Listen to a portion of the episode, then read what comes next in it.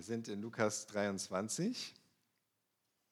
Lukas 23. Letzte Woche haben wir gesehen, wie Jesus gestorben ist am Kreuz. Jesus ist am Kreuz gestorben. Wir haben gesehen, wie das passiert ist.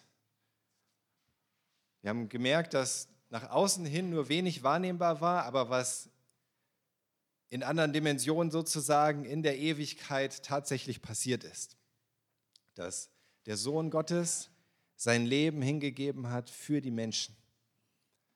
Dass er das ertragen hat, was eigentlich unsere Strafe wäre, was eigentlich unsere Folge wäre von unserer Sünde, nämlich die Trennung von Gott, das Leiden darunter, von Gott getrennt zu sein, nicht nur hier, sondern in Ewigkeit, die Hölle durchmachen zu müssen. Und er hat es alles auf sich genommen, aus Liebe. Und er hat zuletzt gesagt, es ist vollbracht. Es ist geschafft. Und er hat seinen Geist in Gottes Hände gelegt, in die Hände des Vaters. Er hat seinen letzten Atem, Atemzug getan und ist gestorben. Und jetzt geht es noch weiter. Nach seinem Tod sozusagen wird uns noch mehr berichtet. Aber bevor wir bei Lukas einsteigen, lass uns eigentlich erst noch mal zu 1. Korinther gehen. 1. Korinther 15. Das Thema für heute ist gekreuzigt, gestorben und begraben, warum es am Tod von Jesus keinen Zweifel geben kann.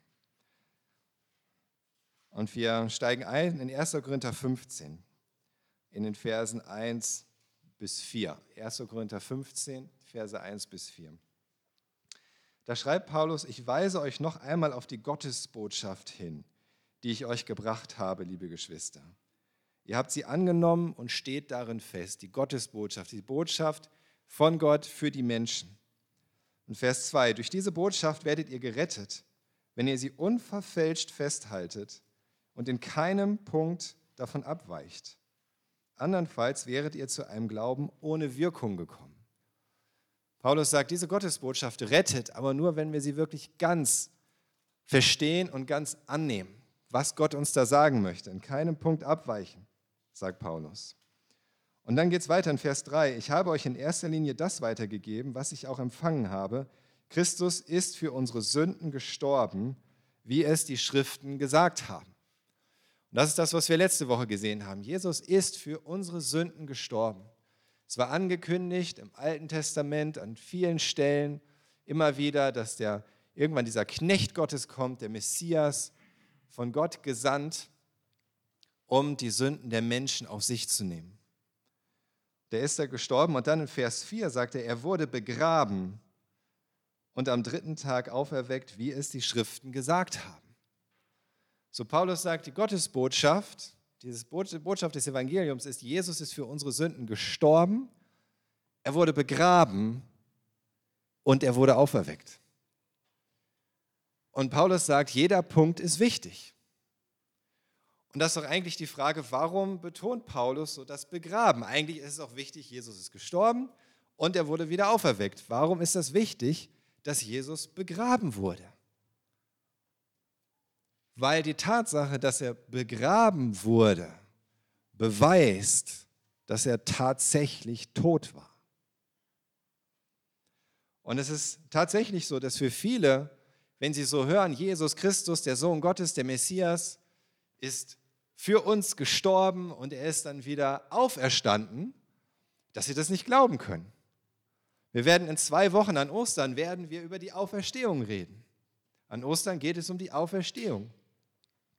Aber für viele ist diese Vorstellung, Jesus ist tatsächlich gestorben und wieder auferstanden, etwas, was sie gar nicht fassen können. Und dann kommen Gründe, Einwände dagegen.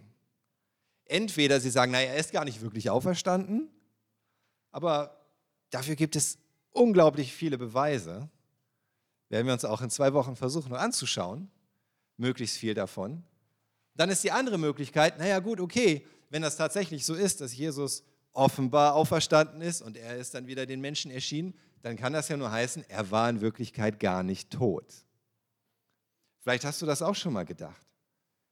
Vielleicht hast du gedacht, nein, in Wirklichkeit ist Jesus Christus gar nicht gestorben am Kreuz. So was gibt es doch. Er war vielleicht einfach nur ohnmächtig.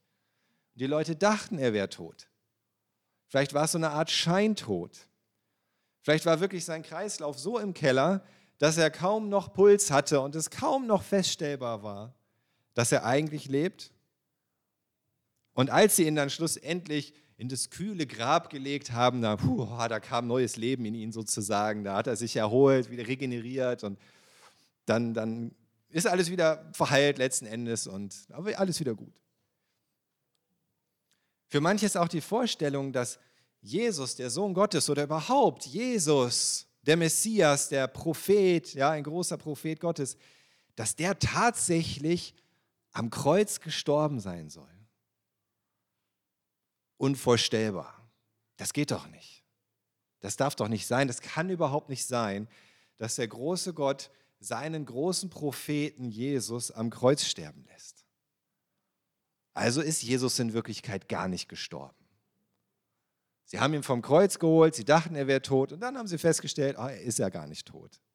Großes Hallo, große Freude, alles wunderbar. Und dann wurde hinterher gesagt, er wäre auferstanden. Aber genau deswegen ist es so wichtig, dass Jesus eben nicht einfach nur gestorben ist oder scheinbar gestorben oder anscheinend gestorben, sondern er ist gestorben und er wurde begraben. Und Lukas berichtet uns dann in Lukas 23, wie Jesus begraben wurde. In Lukas 23 ist die Verse, in denen wir eigentlich heute sind sozusagen, auch wenn wir sehr viel uns im Johannesevangelium aufhalten werden, aber wir gehen erstmals ins Lukas 3, zu Lukas 23 und wir sehen da, erster Punkt für heute, Jesus, der Messias, war wirklich tot. Jesus, der Messias, war wirklich tot. Lukas 23, Verse 50 bis 54. Lesen wir etwas über das Begräbnis. Nun gab es unter den Mitgliedern des Hohen Rates einen Mann von edler und gerechter Gesinnung. Er hieß Josef und stammte aus Arimathea, einer jüdischen Stadt.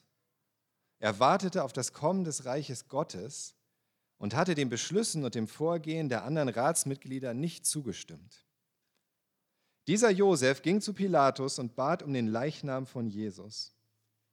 Dann nahm er den Toten vom Kreuz, wickelte ihn in ein Leinentuch und legte ihn in eine Felsengruft, in der noch niemand bestattet worden war.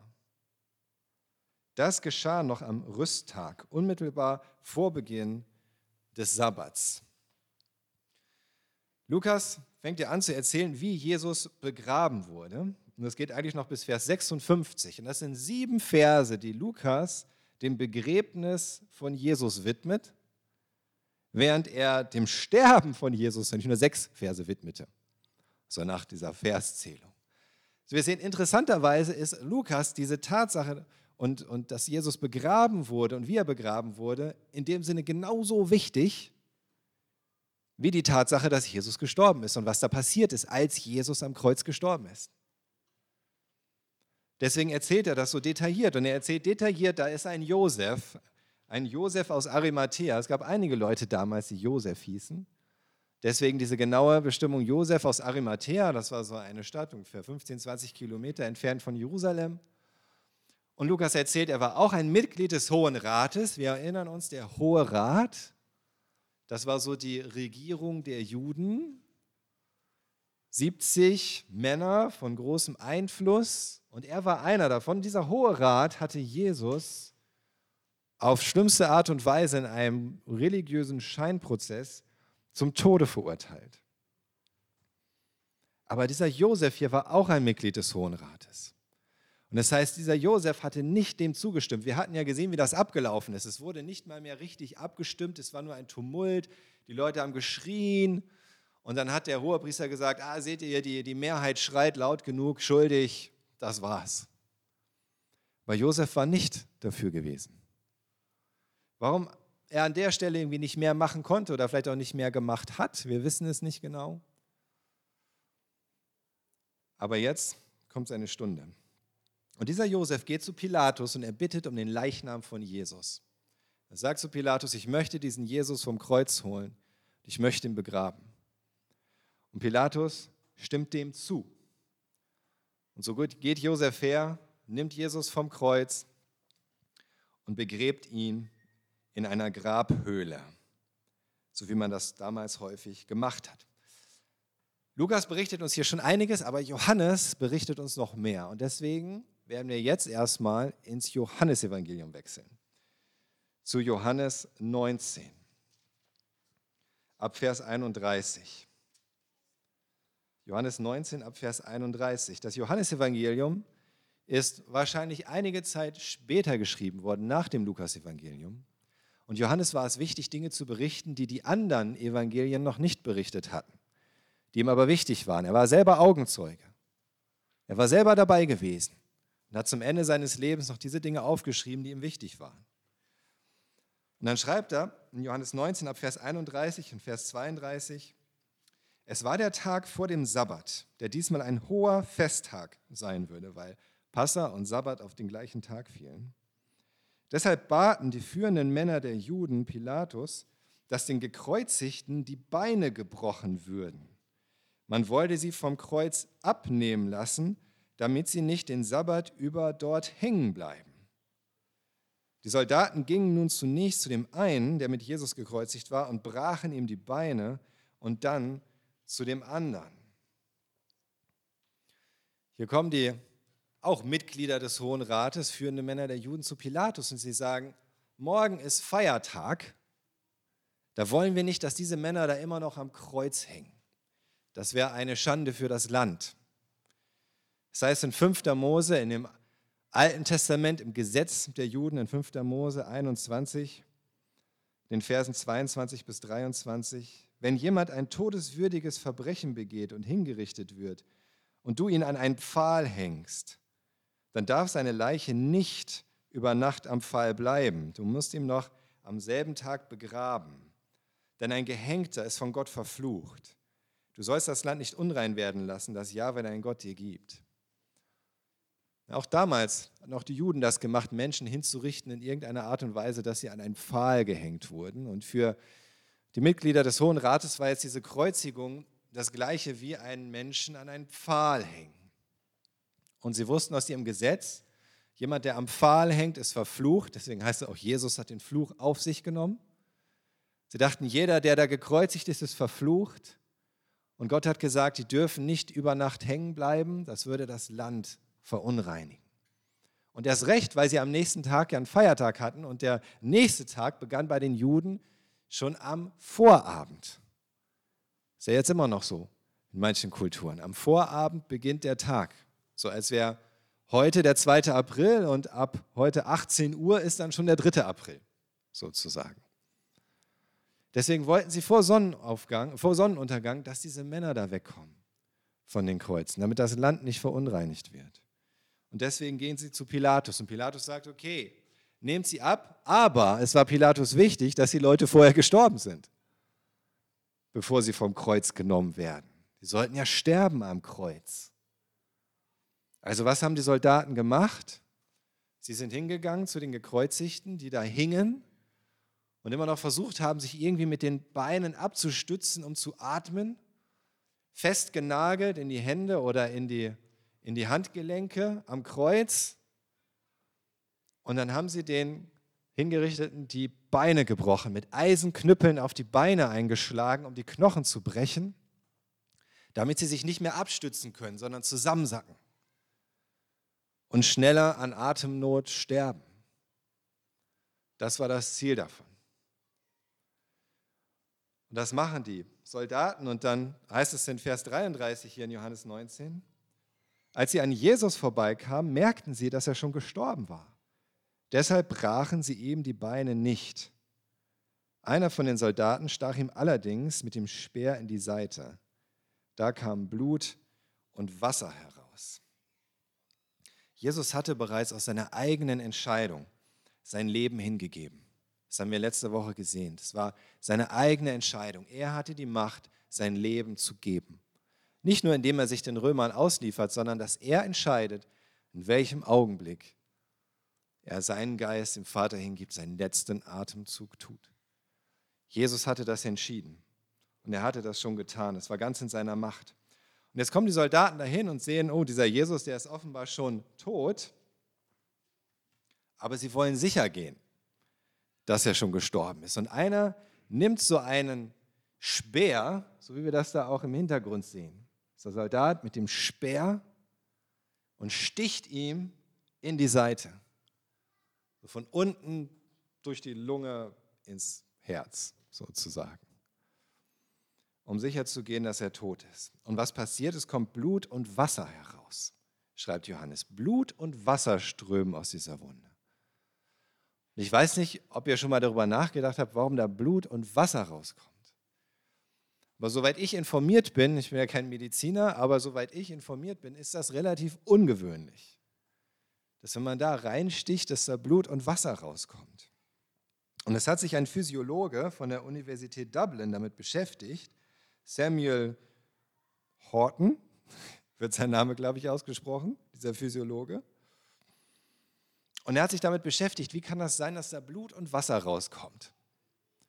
Und er hat Studien durchgeführt und hat festgestellt, es gibt im Grunde fünf Möglichkeiten, was passiert, wenn man bei einem Toten mit dem Speer da reinsticht. Und in drei von fünf Fällen kommt da kein Blut und Wasser raus, sondern entweder gar nichts, weil sich das sofort wieder verschließt, oder nur ein ganz bisschen Blut, oder nur, oder nur Wasser zum Beispiel. Aber es gibt auch noch andere Fälle. In zwei von fünf Fällen kommt tatsächlich Wasser und Blut raus. In einem Fall hätte Jesus an einer Herzmuskelentzündung sterben müssen, das ist aber unwahrscheinlich. Und der fünfte Fall, das ist wohl das, was hier passiert ist, und das ist sehr interessant. Der fünfte Fall würde bei einem gekreuzigten Menschen eintreten, wie auch Zitat von dem Physiologen. Der fünfte Fall würde bei einem gekreuzigten Menschen eintreten, der am Kreuz durch einen Herzriss gestorben ist. Durch einen Herzriss gestorben. Und er sagt daher, bleibt keine andere Möglichkeit zur Erklärung des berichteten Phänomens als die Kreuzigung in Verbindung mit dem Bruch des Herzens. Ein Bruch des Herzens, ein Herzriss. Das ist ein, ein Herzriss, ist ein, eine, etwas, was dem Herzen passieren kann. Das ist ein medizinischer Befund. Deswegen wieder der Herzmuskel reißt es kann verschiedene Ursachen haben. Also ich bin wirklich kein Kardiologe. ja. Aber das passiert. Und ist es nicht, ist das nicht wirklich bewegend, dass Jesus tatsächlich an gebrochenem Herzen gestorben ist? Dass wirklich ein, ein gebrochenes Herz im Grunde seine Todesursache war. Das, was Jesus da am Kreuz getan hat, war für die Menschen, die er liebt, die er geschaffen hat und die trotzdem Sünder sind, zu sterben, sein Leben hinzugeben. Er ist da gestorben, weil die gleichen Menschen, die er liebt, entschieden haben, dass er sterben muss. Weil die gleichen Menschen entschieden haben, dass er gekreuzigt werden soll. Und auf schlimmste Art und Weise hingerichtet. Und dieser ganze ganze Zorn des Vaters wird auf ihn ausge, ausgegossen und abgeladen und er muss das alles ertragen und stirbt im Grunde an gebrochenem Herzen. So wie Gottes Herz gebrochen ist, weil wir nichts von ihm wissen wollen.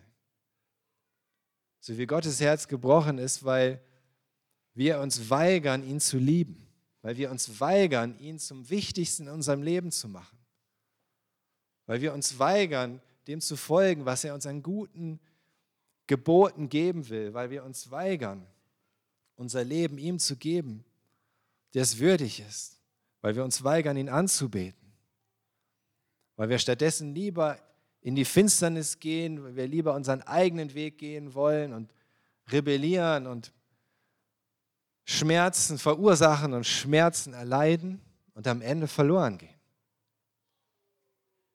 Jesus ist an gebrochenem Herzen gestorben. Ein Herzriss. Und es wird genau dadurch, dass als dieser römische Soldat mit dem Speer da reingestoßen hat, dass da Blut und Wasser rausgekommen ist, dadurch bewiesen. Wow. Und deswegen hat Johannes das aufgeschrieben. Johannes war dabei, als einer der ganz wenigen der Jünger. Er war dabei. Und er hat es aus nächster Nähe gesehen und beobachtet. Und es war für Johannes selbst etwas Ungewöhnliches. Auch Johannes selbst hat sich gefragt, was, was passiert da? Und ich weiß nicht, ob Johannes irgendetwas über einen Herzriss wusste und warum da Blut und Wasser rauskam. Aber er wusste, er muss es aufschreiben als Augenzeuge. Und noch etwas ist daran interessant, auch dieses, diese Symbolik dabei, dieses Bild. Jesus hat für uns Blut vergossen und dann fließt das Wasser.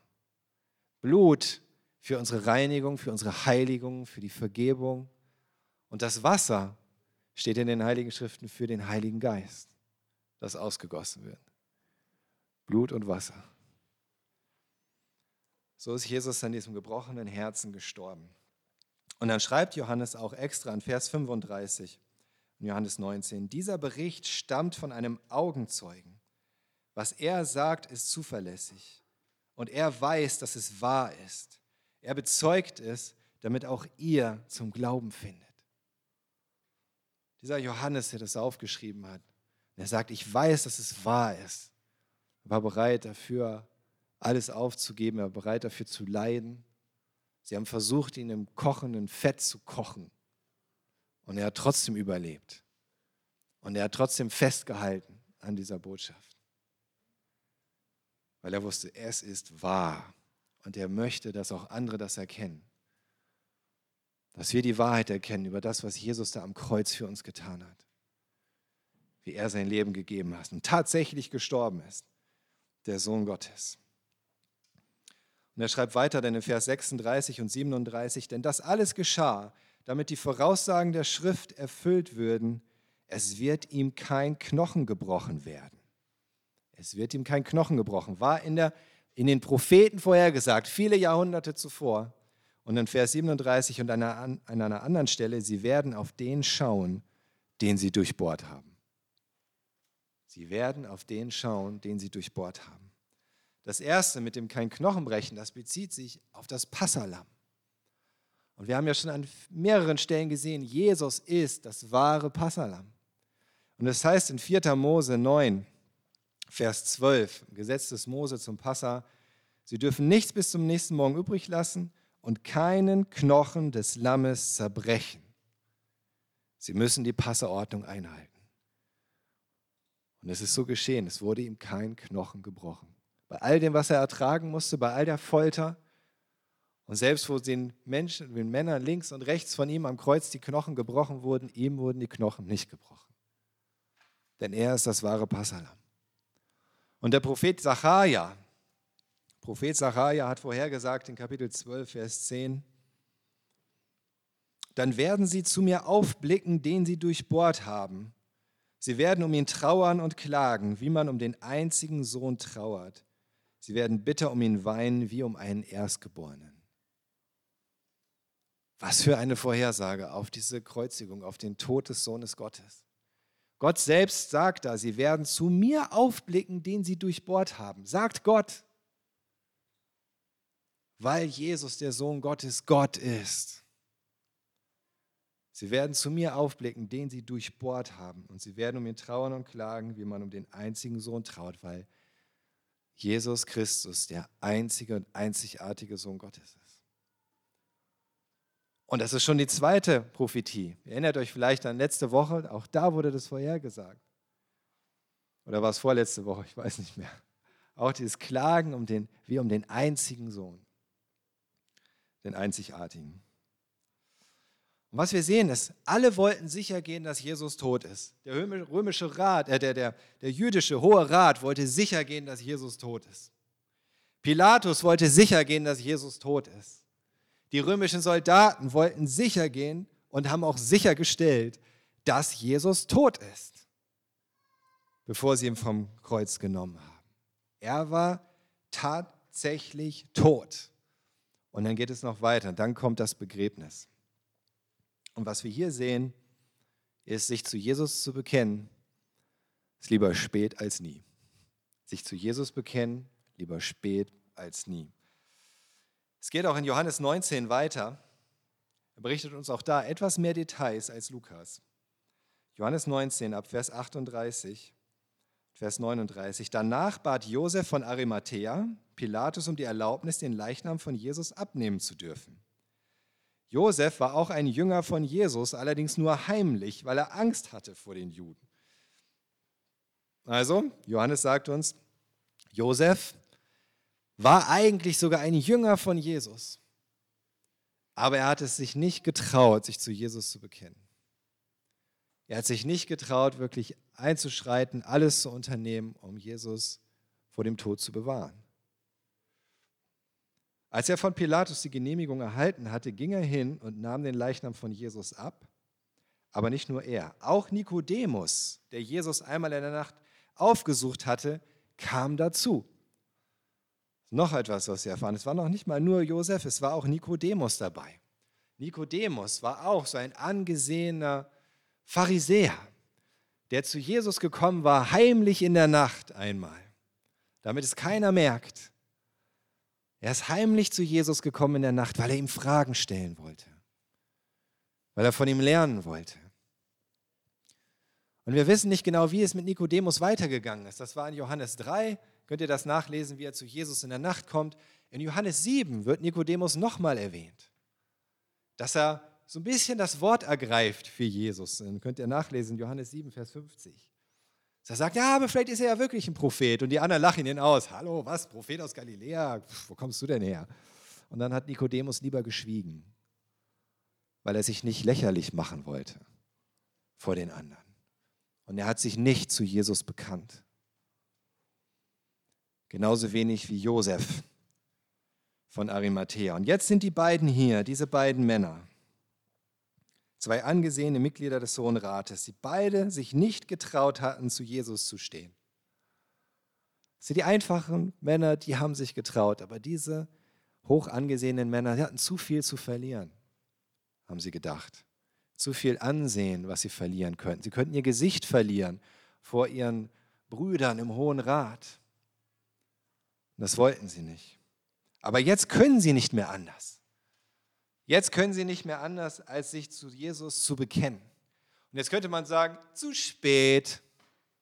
Oder? Jesus ist tot.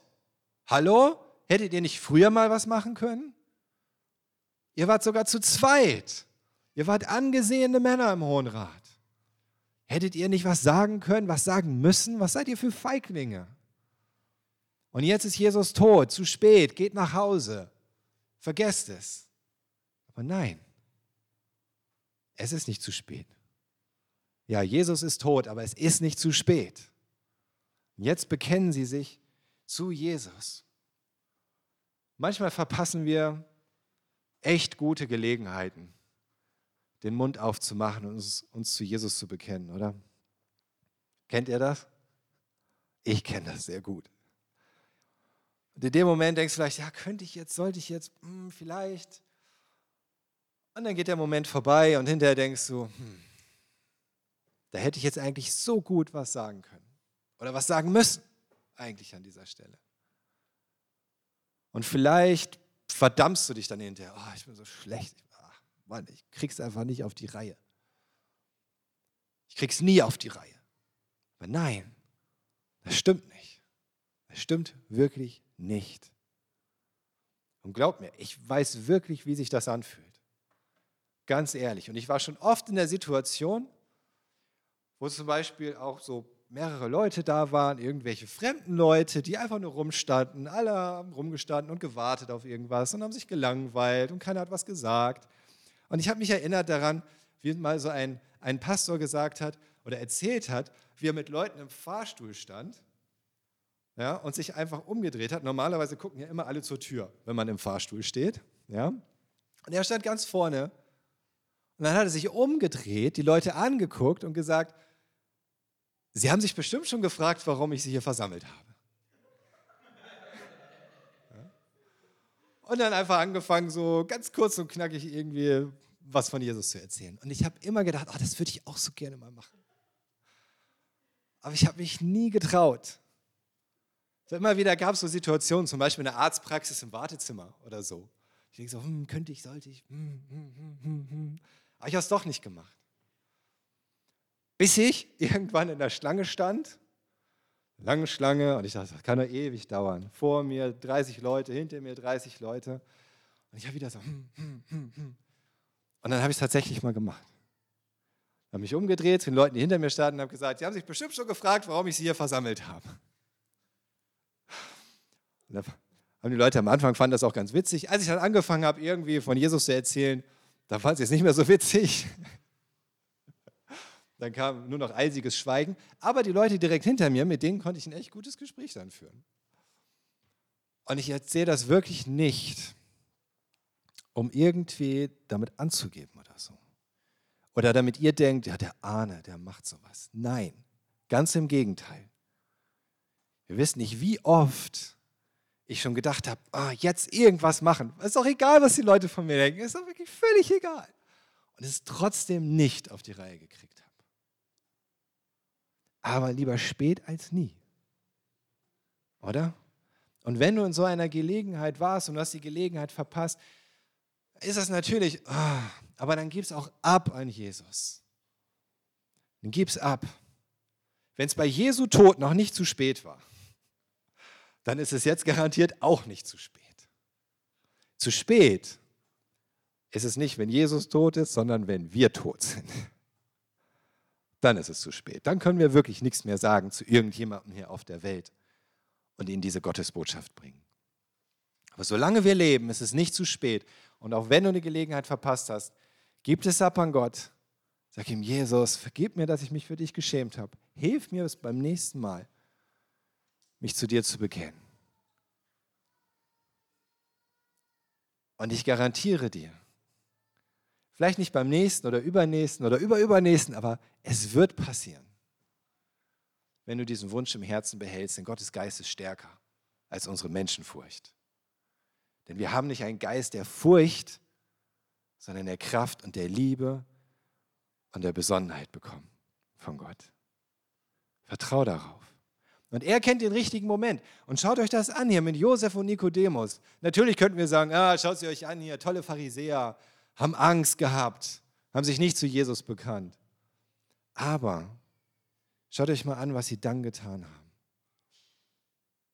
Sie haben dann etwas getan. Sie haben sich ein Herz gefasst, wo sie vielleicht selber auch schon dachten, ach, eigentlich ist auch alles schon zu spät. Aber sie haben sich trotzdem ein Herz gefasst. Und sie haben sich zu Jesus bekannt und sie haben seine Leiche vom Kreuz geholt, um ihn zu begraben. Und noch heute reden wir darüber. Oder? Noch heute reden wir darüber. Sie haben Jesus diese Ehre erwiesen. Durch sie hat Gott das gewirkt, dass sein Sohn nicht wie andere Verbrecher auf den Müll geworfen werden. Denn das wäre passiert, wenn keiner um seinen Leichnam gebeten hätte. Er wäre auf den Müll geworfen worden. Aber Gott hat dafür gesorgt, dass sein Sohn ein ehrenvolles Begräbnis bekommt, nachdem er das getan hat, wozu Gott ihn geschickt hatte und beauftragt hatte. Durch diese beiden Männer, Josef und Nikodemus. Haben sie das in dem Moment gewusst? Wahrscheinlich nicht. Sie haben einfach nur getan, wofür ihr Herz brannte. Und Gott hat dadurch gewirkt kraftvoll für die Ewigkeit. Und damit kommen wir zum letzten Punkt. Drittens, Jesus zuerst und für ihn das Beste. Jesus zuerst und für ihn das Beste. Das heißt dann weiter in Vers 39, er brachte eine Mischung von Myrrhe und Aloe mit, ungefähr 33 Kilogramm. Sie wickelten den Leib unter Beigabe der wohlriechenden Öle in Leinenbinden, wie es der jüdischen Begräbnissitte entsprach. Sie haben 33 Kilogramm ungefähr an kostbarsten, wohlriechenden Ölen mitgebracht. Das das wäre für ein königliches Begräbnis mehr als ausreichend gewesen. Und auch wenn sie es vorher nicht geschafft hatten, sich zu Jesus zu bekennen, auf diese Weise zeigen sie, wie viel er ihnen wert ist. Sie bringen all diese wohlriechenden Öle. Und dann heißt es in Vers 41, der Ort der Kreuzigung lag in der Nähe eines Gartens. Dort befand sich eine neu ausgehauene Grabhöhle, in der noch niemand gelegen hatte. In dieses Grab legten sie Jesus, weil es ganz in der Nähe war und er dort noch vor dem Ende des Rüsttags der Juden begraben werden konnte. Sie mussten sich beeilen. Sie hatten nicht viel Zeit. Sie haben getan, was sie konnten. Und sie legen ihn in eine Grabhöhle. Und lass uns doch noch lesen, was Matthäus dazu schreibt. Matthäus in Kapitel 27, Verse 59 bis 60. Dann nahm Josef ihn, also Jesus, wickelte ihn in ein reines, das bedeutet ein neues Leinentuch, und legte ihn in seine eigene Gruft, die neu aus dem Felsen gehauen war. Bevor er ging, wälzte er einen großen Stein vor den Eingang. Es war nicht nur eine neue Gruft, es war auch seine eigene, die Josef da zur Verfügung gestellt hat. Sie gehörte ihm. Alles haben sie hier für Jesus. Sie haben Sie haben 33 Kilogramm kostbarste Öle und Gewürze und so weiter gekauft. Sie haben ein neues, reines Leinentuch gekauft dafür. Und Josef hat seine eigene Grabhöhle hergegeben, in der noch nie ein Toter gelegen hat. Und was wir daran einfach nochmal so, so deutlich sehen, ist, dass es Jesus gebührt wirklich unser Erstes und unser Bestes. Vielleicht erinnert ihr euch, das Fohlen, das Eselsfohlen, auf dem Jesus nach Jerusalem geritten ist. Auch da hatte noch nie jemand drauf gesessen. In dieser Grabhöhle hat noch nie jemand gelegen. In diese Leinentücher war noch nie jemand eingewickelt. Weil Jesus unser erstes gebührt, nicht unser gebrauchtes, sondern das erste, nicht das, was wir übrig haben am Ende. Manchmal erübrigen wir nur das, was wir ohnehin nicht mehr brauchen für Jesus. Schrott für Gott sozusagen. Aber das ist nicht das, was Josef und Nikodemus hier tun. Denn ihr erstes und ihr Bestes für Jesus. Das ist ihr Herz, das hier schlägt. Und deswegen ist es auch so bekannt geworden, was sie getan haben. Deswegen. Wäre Josef nicht bereit gewesen, seine schöne, neue, teure Grabhöhle herzugeben, die er vielleicht reserviert hatte für seine Familie und sich selbst, dann hätten sie ihn gar nicht begraben können wahrscheinlich. Wenn sie nicht bereit gewesen wären, das Geld auszugeben für die Öle, dann hätten sie ihn damit nicht einbalsamieren können. Wenn sie nicht bereit gewesen wären, dieses neue Leinentuch zu kaufen, sie hätten das alles nicht tun können und es wäre wahrscheinlich niemals irgendwo aufgetaucht. Aber sie waren bereit dazu, diese diese Opfer zu bringen für Jesus. Und auch dadurch ist etwas erfüllt worden, eine Prophetie. 700 Jahre vorher hat der Prophet Jesaja gesagt, in Jesaja 53, die Verse 8 bis 9 können wir das lesen. Durch Bedrückung und Gericht wurde er dahingerafft. Doch wer von seinen Zeitgenossen dachte darüber nach? Man hat sein Leben auf der Erde ausgelöscht. Die Strafe für die Schuld meines Volkes traf ihn, hat Gott damals vorhergesagt. Und dann im Vers 9, bei Gottlosen sollte er liegen im Tod. Doch ins Steingrab eines Reichen legte man ihn, weil er kein Unrecht beging und kein unwahres Wort aus seinem Mund kam. Ja, Jesus ist am Kreuz gestorben wie sonst nur die schlimmsten Verbrecher. Und eigentlich hätte er auf diesem Müllhaufen landen sollen, wo die Hingerichteten einfach hingeworfen werden von den Römern. Aber er war eben kein Verbrecher und er war eben nicht von Gott verflucht, weil er ein Sünder war, sondern weil er unseren Fluch getragen hat. Jesus selbst war vollkommen ohne Sünde, vollkommen rein, vollkommen gut, vollkommen voller Liebe. Und er hat für uns bezahlt, weil wir nicht vollkommen sind weil wir neidisch sind, weil wir gemein sind, weil wir lügen, weil wir stehlen, weil wir gegen Gott rebellieren. Aber er hat dafür bezahlt. Er hat dafür bezahlt. Und nachdem er das alles vollbracht hat, bekommt er diese Ehre, im Steingrab eines Reichen beerdigt zu werden. Er verdient es, dass wir ihm alles hingeben. Und nochmal, wenn du jemals zweifelst, dass Jesus gestorben ist, es geht ja am Ende noch weiter. Wir kommen jetzt nochmal zurück zu unserer Lukas-Stelle, ganz am Ende, Lukas 23. Die Frauen aus Galiläa waren Jesus, Josef gefolgt. Sie sahen die Grabhöhle und schauten zu, wie der Leichnam von Jesus hineingelegt wurde. Dann der nächste Vers. Nachdem sie in die Stadt zurückgekehrt waren, bereiteten sie wohlriechende Öle und Salben zu. Doch den Sabbat verbrachten sie in Ruhe, wie es das Gesetz vorschreibt. Noch mehr Zeugen. Der Hauptmann hat es bezeugt, Jesus ist gestorben. Die Soldaten haben es bezeugt. Sie haben sogar dafür gesorgt, dass er tot ist. Pilatus hat es sichergestellt, Josef, Nikodemus, sie haben seinen Leichnam vom Kreuz genommen, sie haben ihn einbalsamiert. Wenn er nicht tot gewesen wäre, sie hätten es gemerkt. Und die Frauen haben es beobachtet. Es besteht kein Zweifel daran, dass Jesus gestorben ist. Und es besteht kein Zweifel daran, dass er auch wieder auferstanden ist. Und deswegen lass uns uns zu Jesus bekennen. Selbst wenn wir es in der Vergangenheit versäumt haben, beten wir, dass Gott uns Kraft schenkt bei der nächsten Gelegenheit. Wie Josef und Nikodemus, ihm alles zu geben. Alles. Sei es unsere Ehre bei Menschen oder auch das Kostbarste, was Gott uns anvertraut hat. Alles soll ihm gehören. Von ganzem Herzen. Für den, dessen Herz für uns gebrochen wurde. Amen.